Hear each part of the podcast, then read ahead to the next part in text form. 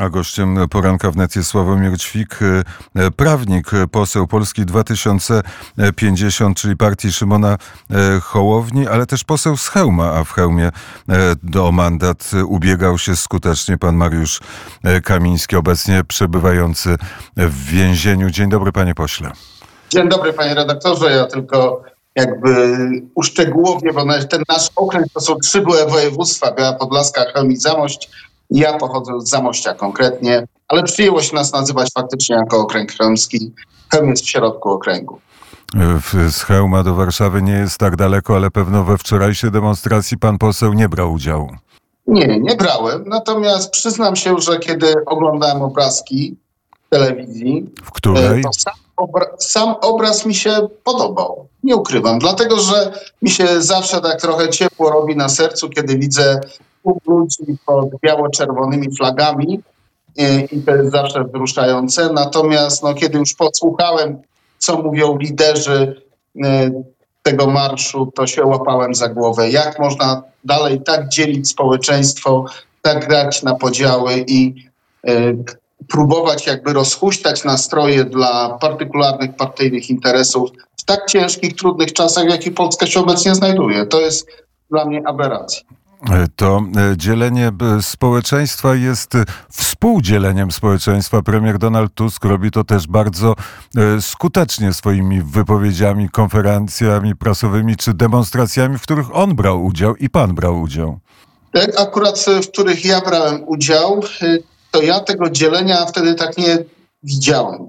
To naprawdę to, co przynajmniej ja brałem udział z rodziną w marszach, może nie miliona serc, dlatego że nie brałem udziału w tych y, przemarszach koalicji obywatelskiej, natomiast te, które były organizowane jeszcze we wcześniejszych latach, gdzie współorganizatorem był Komitet Obrony Demokracji, to naprawdę były przemarsze y, radosne, pomijając oczywiście kwestię, po co były organizowane, bo były organizowane w sprzeciwie do ograniczania instytucji demokratycznych, tak naprawdę tworzenia demokratury, a nie demokracji. O, de o demokraturze, przepraszam, że przerywam, ale o demokraturze e, mówił wczoraj premier Mateusz e, Morawiecki.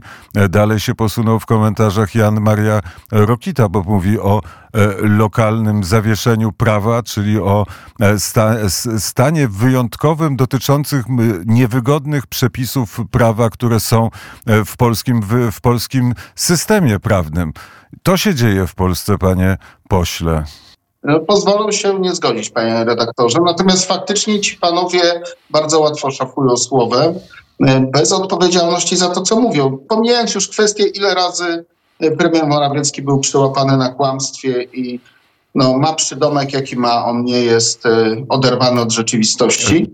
Natomiast tak samo możemy powiedzieć jeszcze, co mówił choćby prezes Kaczyński, który wręcz mówił o wygaszaniu państwa polskiego co dla mnie no, jest niedopuszczalne jest niedopuszczalne, ale wiemy, że trwa. Zgodne z prawdą, tak? Ale wiemy, to czy zgodne z prawdą, czy, czy nie, no to się by może okaże. Jest proces centralizacji e, Unii Europejskiej. Jeżeli ten proces zostanie e, przeprowadzony, jeżeli Polska odda e, kompetencje w tych wszystkich, w tych wszystkich bardzo ważnych kwestiach do Europejskiej Centrali, to się okaże prawdą.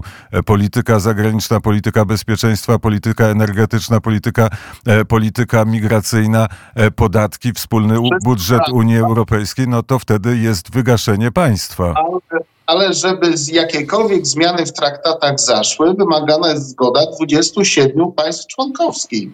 W związku z tym to nie jest tak, że jest 26 państw europejskich, które działają przeciwko Polsce, bo akurat chcą odebrać kompetencje e, państwom narodowym ze szkodą dla Polski, jak to miałoby ich nie dotyczyć. To dotyczy ich tak samo. To może nawet y, wręcz wpływać inaczej niż niektórzy postrzegają, bo co prawda na przykład Niemcy są największym krajem Unii Europejskiej z największą gospodarką, ale jeżeli połączą się kraje Europy Środkowo-Wschodniej, to może się okazać, że ich głos będzie przeważający w stosunku do głosów y, europarlamentarzystów niemieckich i to one mogą narzucać swoją wolę państwom Starej Unii.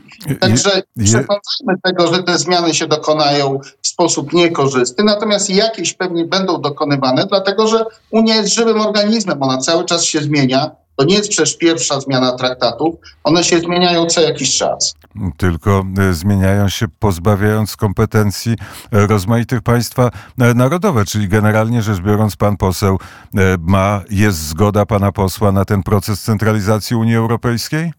Ale zastanówmy się nawet to ograniczanie praw, czy ono jest korzystne, czy niekorzystne dla społeczeństw e, wszystkich krajów Unii Europejskiej i czy służy tym społeczeństwom, czy nie. Bo znajdziemy szereg ograniczeń, które na przykład faktycznie ograniczają prawa państwa, ale bynajmniej przez społeczeństwa wcale nie są krytykowane. Spójrzmy choćby na strefę Schengen, prawda? Czy ktoś z nas kwestionuje, że ona jest niewygodna? Ale to są te podstawowe wolności, dla których weszliśmy do Unii Europejskiej. Wolność gospodarowania, wolność...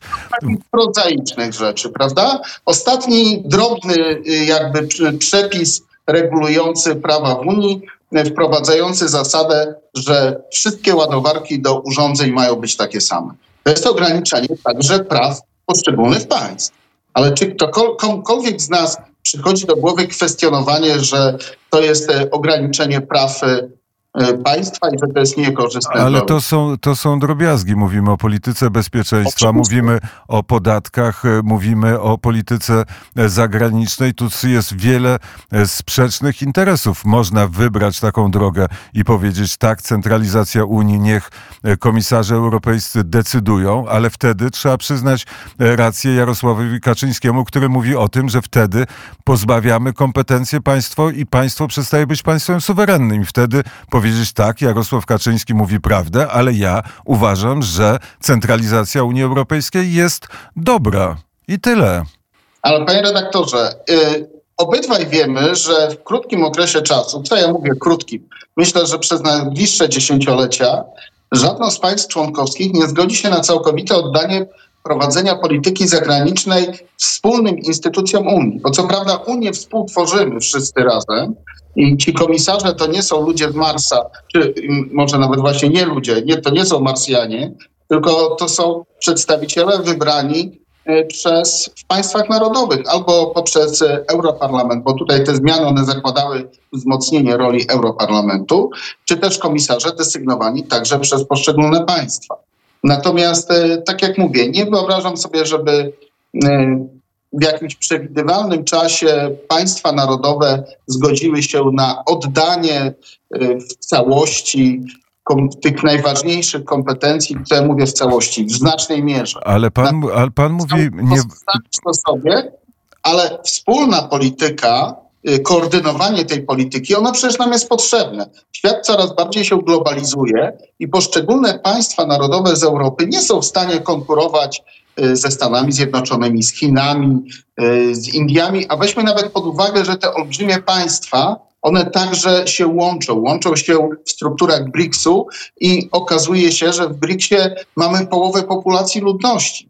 I jak z taką organizacją ma konkurować małe państwo europejskie z populacją 10 milionów ludzi. Ale to, no to, ale, ale tylko powiem, że Europę można skonstruować na zupełnie innych e, zasadach. Nie na zasadach centrali europejskiej, tylko e, zmienić zasady. Oto jest spór e, prowadzony w Europie od wielu, wielu lat, a teraz ta polityka centralizacji, oddania kompetencji przy jednoczesnym wielkim kryzysie w Europie, bo widzi pan, co się dzieje w Niemczech, co się dzieje w Hiszpanii, co się dzieje we Włoszech, czy choćby co się w tej chwili zaczęło dziać w Polsce. Jest kryzys, nie ma pieniędzy. Unia Europejska chce zyskać możliwość pozyskiwania środków, czy to przez Europejski Bank Centralny, czy też choćby przez wprowadzenie nowych podmiotów do strefy euro, po to, żeby, żeby Bruksela miała pieniądze, a nie pan poseł i nie zamość. No akurat Zamość bardzo zyskał na tym, że Polska weszła do Unii Europejskiej i trudno będzie przekonywać mieszkańców Zamościa, że członkowstwo w Unii jest niekorzystne. Tym bardziej, że także liczymy na wykorzystanie środków y, z KPO y, dla przeprowadzenia transformacji energetycznej z korzyścią dla naszego regionu i na poprawę infrastruktury, która jest dla nas bardzo istotna. Mamy też, choć... że jesteśmy w regionie przygranicznym, przygranicznym wobec kraju, w którym trwa wojna pełnoskalowa i tak naprawdę wspólna polityka europejska w tym zakresie także jest dla nas bardzo istotna, bo faktycznie jednym z największych zagrożeń dla Europy, wyzwań jest nielegalna migracja. I w tej chwili my przede wszystkim martwimy się o migrację z krajów e, afrykańskich, z krajów azjatyckich. Natomiast miejmy w tyle głowy, że jeżeli e, Ukrainie nie udałoby się obronić i wojska rosyjskie nadal przeprowadziłyby ofensywę, zajmując znaczne tereny Ukrainy, musimy się liczyć znowu z falą ogromnej migracji z terenów to, Ukrainy. To prawda jeśli trafią do nas. To prawda, tylko tyle, że gdybyśmy mieli wspólną politykę, na przykład migracyjną czy zagraniczną, e, to zgodnie z myślami, które są w Berlinie i interesem niemieckim, to była e, polityka prorosyjska, początek wojny z Ukrainą, e, Niemcy i symboliczne 5 tysięcy hełmów, a druga rzecz, mur czy zapora na granicy polsko-białoruskiej powstawałaby według koncepcji brukselskich. Zanim by powstała, to ta fala emigrantów, którzy... E, to jest takie gdybanie e, naprawdę daleko idące. Ale nie e, jest gdybaniem, bo przecież pan, pan wie, że decyzje, które podejmuje Bruksela, podejmuje inaczej i z innej perspektywy. Przecież perspektywa tak, Berlina jest... czy Paryża jest inna niż Warszawy, to jest oczywiste. Wrócę jeszcze raz do tego, co powiedziałem przed chwilą. Nie wyobrażam sobie, żeby państwa narodowe w Unii Europejskiej oddawały gro swoich e, prerogatyw w zakresie polityki zagranicznej, obronności, polityki wewnętrznej. Co jest wspólne, to jest wspólne i z tego wspólnie korzystamy. Natomiast e, ale to są zbyt duże różnice jeszcze w Europie, żebyśmy mogli myśleć o superpaństwie, ale straszy Jarosław Kaczyński. Ale e, pan sobie e, tego e, nie wyobraża. Moje zdanie to było gdybanie, a pana wyobraźnia jest inna niż to, co leży na stole w Unii Europejskiej. Przecież na stole właśnie leżą te wszystkie rzeczy, o których, o których mówimy. To jest procedowane w Unii Europejskiej. To już poszło kawałeczek dalej, przeszło przez Parlament Europejski. Teraz jest w procedurze i być może za pół roku będzie przeszło niewielką ilością głosów do dalszego procedowania. Ale przeszło. Tutaj nawet widzimy, y, jaki jest brak zgody na jakiekolwiek prace nad zmianami traktatu. Ale jest ta zgoda. To jest raport y, małej komisji, pół osób, które przygotowały raport do kolejnego procedowania. To tak jak czasami do Sejmu wpadają projekty y, składane przez grupę posłów i nie są odrzucane w pierwszym czytaniu, bo dochodzimy na przykład do wniosku, dobrze, to jest ważny temat, a więc o nim porozmawiajmy, choćby nawet ten projekt w danej y, kształcie nam się nie podobał, ale o nim dalej rozmawiajmy. I podobnie jest tutaj. Jest raport, y, został przeprocedowany w parlamencie, niewielką większością został skierowany do dalszych prac. To wcale nie oznacza, że jest większość za tym, żeby te zmiany przeprowadzić. Tym bardziej, że w wielu krajach europejskich jest opór przed tymi zmianami, także ich władze, ich społeczeństwa nie będą zainteresowane, aby te zmiany szybko przeprowadzić. No, do, no dobrze, ale a, dobrze, ale projekt to tylko, tylko jedną rzecz powiem, e, mianowicie projekt leży na stole. E, Jarosław Kaczyński opowiada o tym projekcie. E, Donald Tusk, czy jest, czy nie jest zwolennikiem tego, tego projektu centralizacji Europy? Raczej jest zwolennikiem tego procesu. Nie, no głosowali europarlamentarzyści z Koalicji Europejskiej przeciw. O ile ale, ko, ale o ile dobrze pamiętam, koalicjanci, którzy w tej chwili wspierają rząd, głosowali za. Dziewięciu polityków polskich przesądziło o tym, że ten e, projekt poszedł do dalszej procedury, panie pośle. No to nie jest nic złego, żeby rozmawiać, bo jesteśmy przecież zgodni co do tego, że Unia nie jest czymś, co jest w danym kształcie na zawsze. Tylko te zmiany muszą być przeprowadzane. Przecież też niektórzy tłumaczyli, po co te zmiany są. Te zmiany są po to, żeby myśleć o dalszym rozszerzeniu Unii, żeby myśleć o większym wpływie Europarlamentu, a więc także naszych przedstawicieli na e, kierunek, w jakim Unia będzie się rozwijała, jak będzie e, działała tak, na co dzień. W związku z tym ja nie jestem przeciwny, żeby nad czymś pracować i myśleć, co trzeba poprawić. Raczej jestem właśnie przeciwny, żeby wyjść z założenia, że to, co już mamy, to jest konstant, że to jest najlepsze, co można było wymyśleć i że nie potrzeba żadnych zmian. Może... Przecież te sprawy, które mamy, one już mają chyba ponad 20 czy 30 lat. i wymagają także pracy i poprawienia. Tylko tyle, że każda, każda, każda, każdy... Kaczyński to proszę wybaczyć, ale ja wiem, że on straszy tylko dla własnych, partykularnych, partyjnych interesów. E, e, straszy, albo mówi o tym, co e, jest i co leży na stole. To zależy od punktu, od punktu widzenia, bo być może jest zgoda pana posła na to, żeby płacić kolejne podatki, żeby wspierać budżet wspólny Unii Europejskiej, a być może takiej zgody pana posła nie ma, ale to jest jeden punkt. Dobrze. Słucham? To jest też nasz wspólny budżet. My też jesteśmy członkiem Unii Europejskiej. Tylko, z tego budżetu korzystamy. Co prawda, je, to jest... Sprawiedliwości nie potrafiły tego robić, też nie chciały, ale ogólnie przecież polskie społeczeństwo także korzysta z budżetu Unii Europejskiej. Jeśli chodzi o to, kto potrafił, a kto nie potrafił, to też są protokół rozbieżności pewno można napisać między Prawem i Sprawiedliwością a koalicją. No ale są fakty. Ile wniosków o płatność z KPO złożyło, złożył rząd Prawa i Sprawiedliwości? Ale dlaczego, ale dlaczego, y, dlaczego Prawo i Sprawiedliwość, kiedy rządziło, nie dostało pieniędzy z KPO? To też jest pytanie. Dlaczego, dlaczego nie? No nie złożyli wniosków o płatność. E, myślę, że jakieś wnioski złożyli, ale dobrze, to zostawmy, zostawmy Unię Europejską.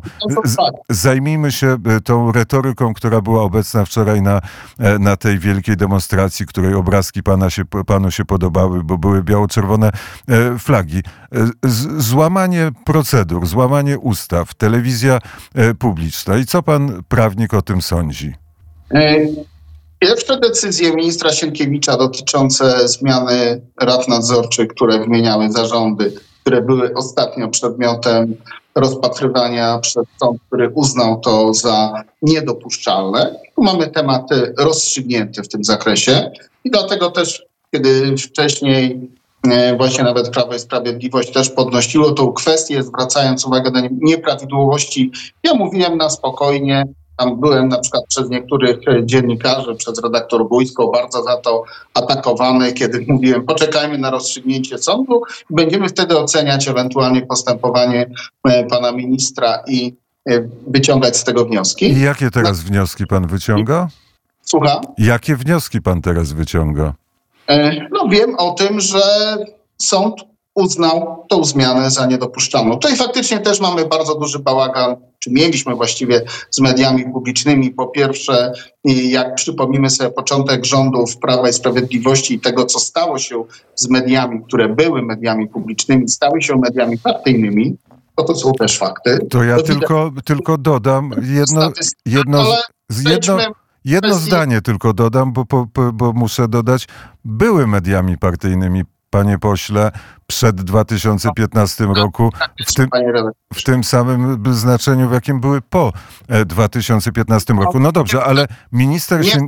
Samym, bo ja się powołam na statystyki, jeśli chodzi o udział polityków poszczególnych partii w programach publicystycznych, informacyjnych e, w telewizji publicznej przed 2015 i po 2015, kiedy wcześniej jaki był udział e, w tych programach polityków opcji rządzącej, a co stało się później, kiedy praktycznie politycy Prawa i Sprawiedliwości mieli ponad 80% czasu antenowego. To ja, Tego to ja, to ja, to ja, to ja taki... Ja, to pan przecież też widział, co robił pan Kłeczek i inni. Że do, to było dobrze, nie... ja nie będę adwokatem mediów e, publicznych, ale też odwołam się do e, jednej e, informacji czy statystyki, którą pamiętam. 20 minut dla prezydenta Andrzeja Dudy, 3 godziny dla Bronisława Komorowskiego. Takie były proporcje przed 2015 rokiem, więc panie pośle, jeden do jednego w tym meczu. Mhm. E, przed 2015 rokiem. W czasie kampanii do... wyborczej. Nie, nie było prezydenta Dudy. W czasie kampanii wyborczej. No ja pamiętam tą kampanię i, I? było sporo pana Andrzeja e, Dudy, wówczas pretendenta do urzędu ja, ja prezydenta. I też pamiętam, co działo się później, E, choćby w 2000... No dobrze, ale to nieważne, co było w telewizji publicznej. Ważne, że na razie jest tak, że, że według KRS-u, według sędziego, minister, minister Sienkiewicz złamał prawo. I co pan poseł o tym sądzi? Punkt dla Prawa i Sprawiedliwości? E, trudno mi to określać, czy to jest punkt dla nich, czy nie, natomiast e, faktycznie można mówić, że pan minister tutaj, sąd uznał, że nie powinien tak robić. Natomiast chcę też trochę wytłumaczyć pana ministra, z czego to mogło wynikać, ponieważ 2016 rok mieliśmy pierwszą ustawę, tę tak zwaną małą ustawę medialną, gdzie rząd Prawa i Sprawiedliwości chciał przekazać e, jakby nadzór, możliwość powoływania władz mediów publicznych przez ministra skarbu, wówczas zdaje się, nie, ministra skarbu kultury, dokładnie nie pamiętam, że to, to jest nieistotne, to zostało uznane za niedopuszczalne. W następnym kroku została stworzona Rada Mediów Narodowych, która zabierała kompetencje Krajowej Radzie Radiofonii i Telewizji. I to, to także nie prawidłowe. I to jest, i to jest istota sporu, i, panie pośle, i to jest istota sporu, o którym mówił Jan Maria Rokita, polityk, kiedyś polityk y, Platformy Obywatelskiej. Powiedział, że tam, gdzie jest niewygodne prawo, tam, że, że jest nowa e, strategia w skali e, europejskiej, czyli tam, gdzie jest niewygodne prawo, bo jest prezydent, który może zawetować, tam koalicjanci, premier Donald Tusk zawiesza działanie prawa po to, żeby wprowadzić e, bezprawnie rozmaite rozwiązania. I powiedział, że to jest właśnie, e, to jest, to ma symptomy takich lokalnych zamachów stanu, tak na dobrą sprawę. I tyle. No, oczywiście przesadzone. W tej chwili, jeśli chodzi o media publiczne, mamy otwarte postępowanie likwidacyjne zgodnie ze statutem e, poszczególnych spółek e, tworzących ten sektor medialny. Ale panie, panie pośle, jak możemy, jak możemy, jak możemy, będzie to już prawidłowe. Tak, ale jak nie, nie będzie prawidłowe, bo żeby było prawidłowe, to trzeba zmienić ustawę, czyli trzeba e, porozmawiać. Chodzi o postępowanie likwidacyjne zgodnie ze statutem y, robi to właściciel, czyli Skarb Państwa. Y, ale y, to znaczy, czy wiemy, co to znaczy, panie pośle, zlikwidować media publiczne w Polsce? Czy w ogóle zdajemy sobie sprawę, co to znaczy? Zli- panie taki... Czym innym jest już faktyczne zlikwidowanie, czym innym jest otwarcie postępowania. Ale pan wie, jakie kompetencje ma ktoś, kto jest likwidatorem. Polaków. Ja nikogo nie chcę straszyć, tylko jakie kompetencje ma likwidator? Czy może podpisywać wielkie kontrakty, e, za które e, trzeba wydawać wielkie pieniądze? Nie. Czy może powoływać dyrektorów spółki? Nie. Działalność spółki w celu przeprowadzenia postępowania likwidacyjnego. Jeżeli istotne i potrzebne jest zawarcie tych dużych kontraktów, Także może to zrobić, jeżeli to jest norm, związane z normalnym prowadzeniem spraw spółki. Bo teraz oczywiście rozróżnijmy, co to są duże kontrakty. Tak? Jeżeli powiemy, że dużym kontraktem jest zawarcie, dajmy na to, umowy o transmisję Igrzysk Olimpijskich, gdzie dla każdego z nas kwoty, które znajdują się w takim kontrakcie są ogromnymi kwotami i moglibyśmy uznać, e, że to jest niedopuszczalne, ale to jest normalne prowadzenie działalności spółki. Ale jeżeli dajmy na to, mielibyśmy informację o tym, że likwidator postanawia wybudować nowy budynek telewizji publicznej za 3 miliardy złotych, tego oczywiście nie może zrobić, bo to nie jest niezbędne a, mo, a, może, a może przyjmować nowych dyrektorów, podpisywać nowe, e, nowe kontrakty, czy powinien właściwie no, zwalniać, bo to jest likwidacja e, spółki? Nie, jeżeli to jest związane z bieżącą działalnością spółki, jest niezbędne do prowadzenia spraw spółki, jak najbardziej może. Mało tego, ma obowiązek, e, żeby zapewnić właściwe działanie czyli, spółki. Ale czyli obiektywnie... Moment, ale moment. Jedno pytanie. Mogę? Tak. Jedno pytanie dotyczące mediów publicznych. E, oglądał pan e, program informacyjny 19.30? Zdarzało się panu w ciągu ostatnich dni? Nie. No to ja proponuję, żeby pan obejrzał i porównał z tym, jak wyglądały wiadomości przez ostatnie 8 lat. Ale, ale raz, ale raz, raz oglądałem. Wiem, wiem, partyjne. To, to jest nadal partyjne, bo to jest inny punkt, to jest punkt widzenia, nie, to, to jest...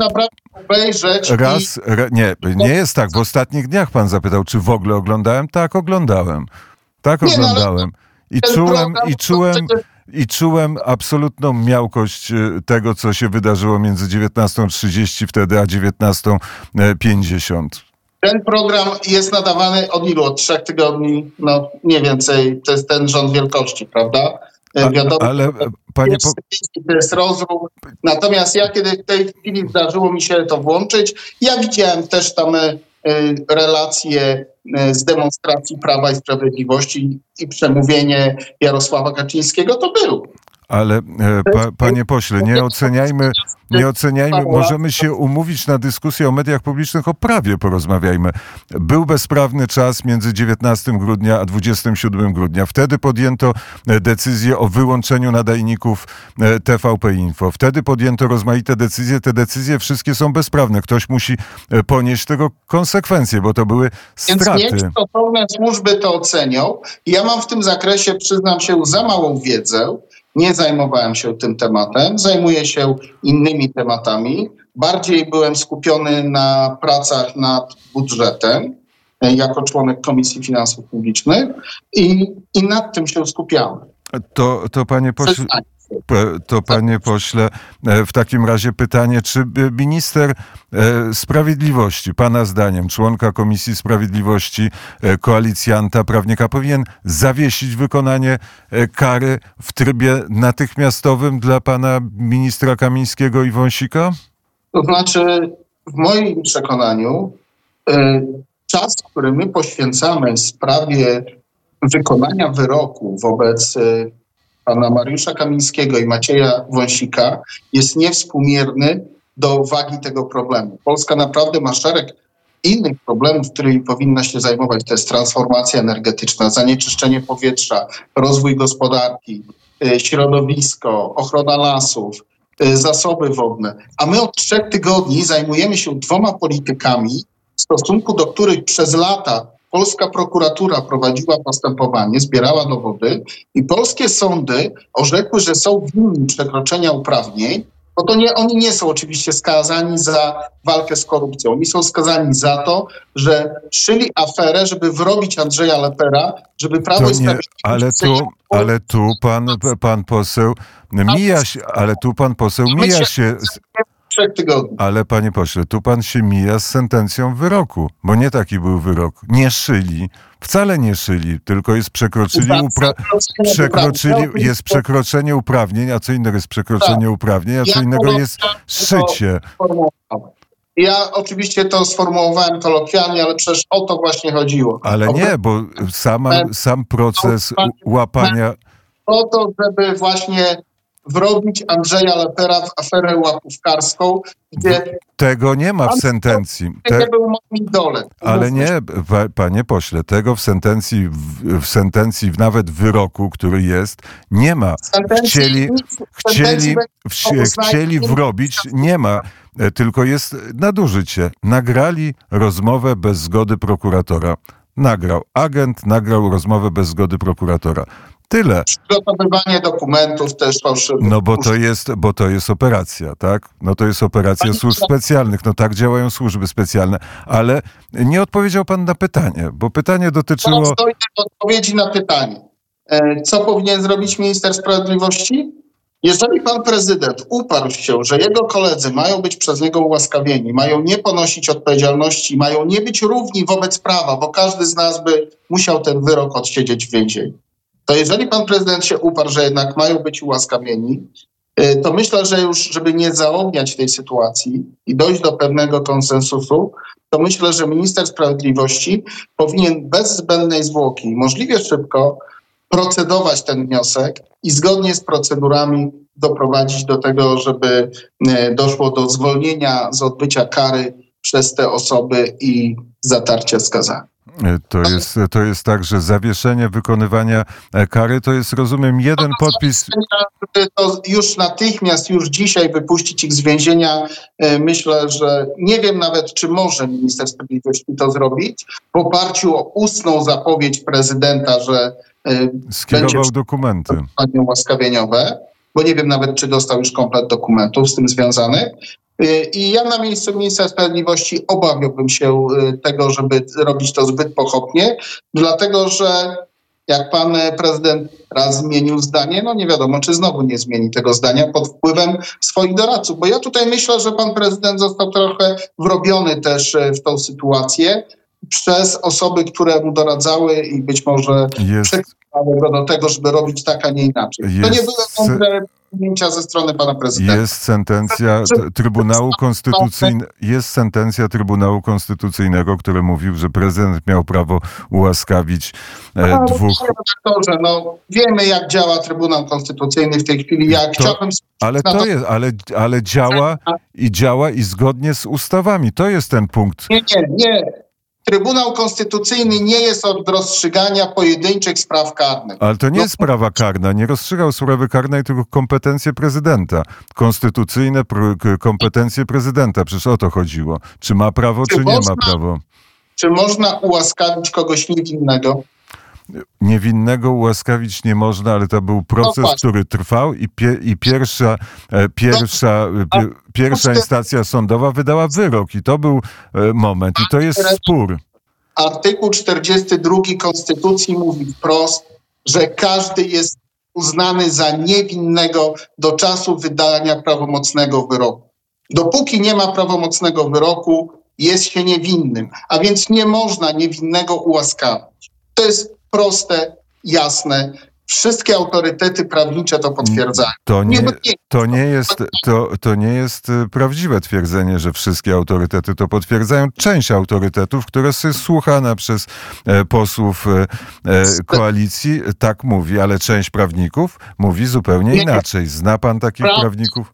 Ja też jestem prawnikiem, ale w żaden sposób nie poczuwam się do tego, żeby ktoś uznał mnie za jakikolwiek autorytet prawniczy. Natomiast kiedy ja słyszę najbardziej znanych polskich prawników, uznanych, począwszy od profesora Strzembosza, profesor Łętowska, e, profesora Cola, Sapiana, profesora Waltosia nawet, który przecież był powoływany przez prezydenta, że w jego podręczniku były zapisy, y, które pozwalały mu na abolicję indywidualną i profesor Waltoś mówi, nie, to jest bzdura. Proszę posłuchać, co mówi profesor Zimmerman, promotor y, pracy doktorskiej prezydenta Dudy.